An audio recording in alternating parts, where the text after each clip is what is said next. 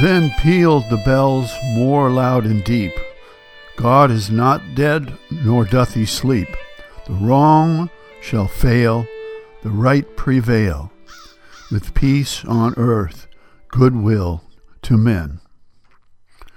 From Henry Wadsworth Longfellow, the Maine poet, 1807 to 1882. Hello, everyone. I'm Rob McCall. This is the Awanadjo Almanac, devoted to feeling at home in nature and breaking down the wall of hostility between us and the rest of creation.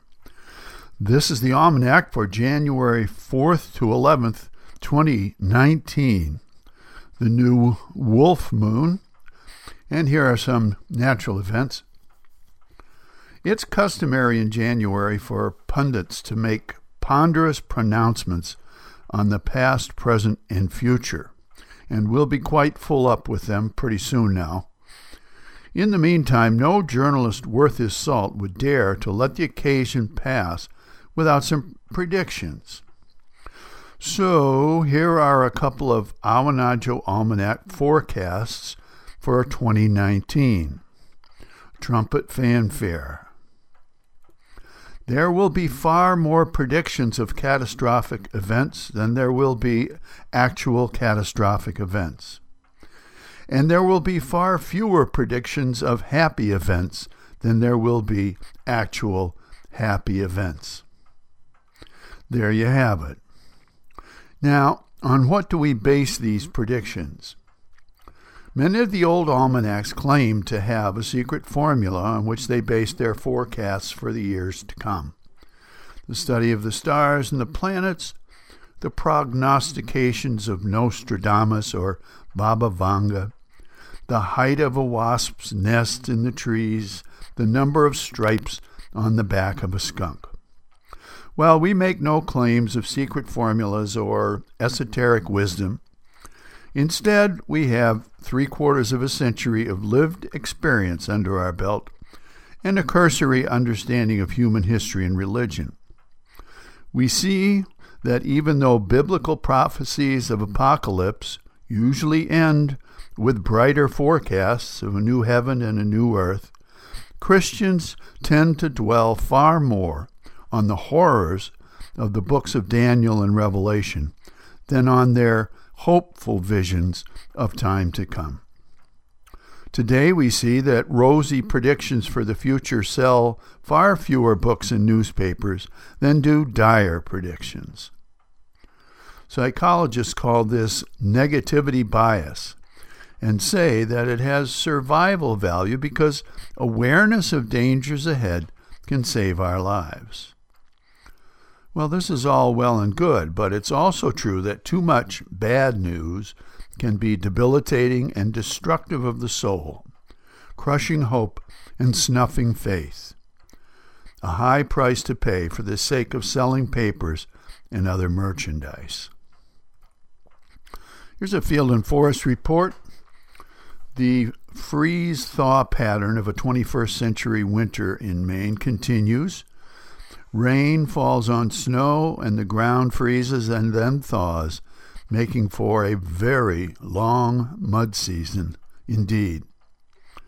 Still, among most living things, inactivity is the byword during a Maine winter, the exception being us pale, nearly hairless primates, refugees from much warmer climes.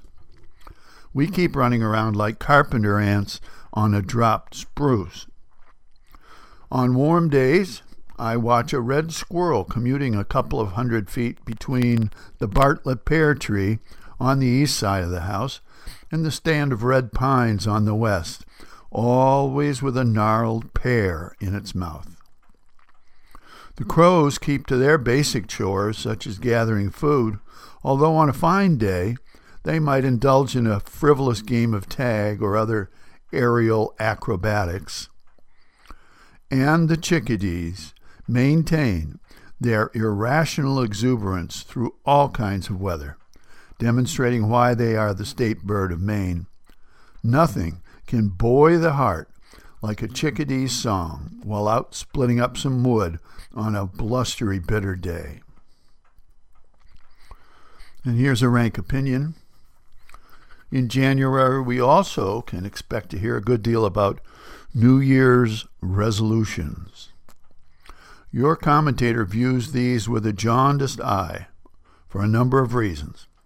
For one, like you, he is only flesh, and the temptations of the flesh seem to overwhelm the best intentions of the soul with alarming ease, leading to feelings of discouragement or guilt or failure.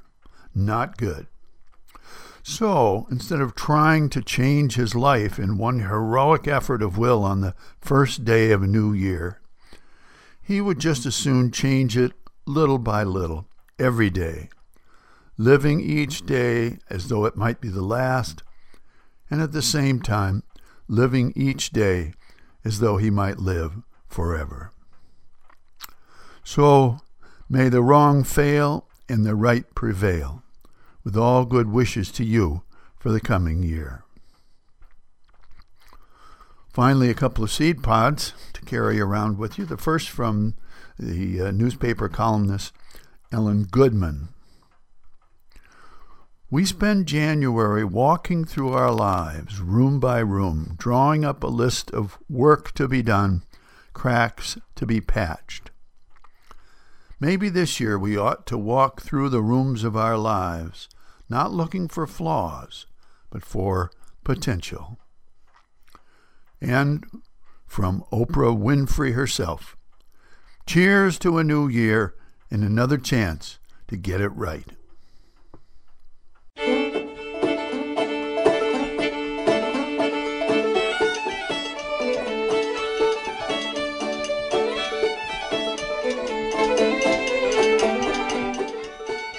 The almanac for this quarter moon, but don't take it from me. Go out and see for yourself.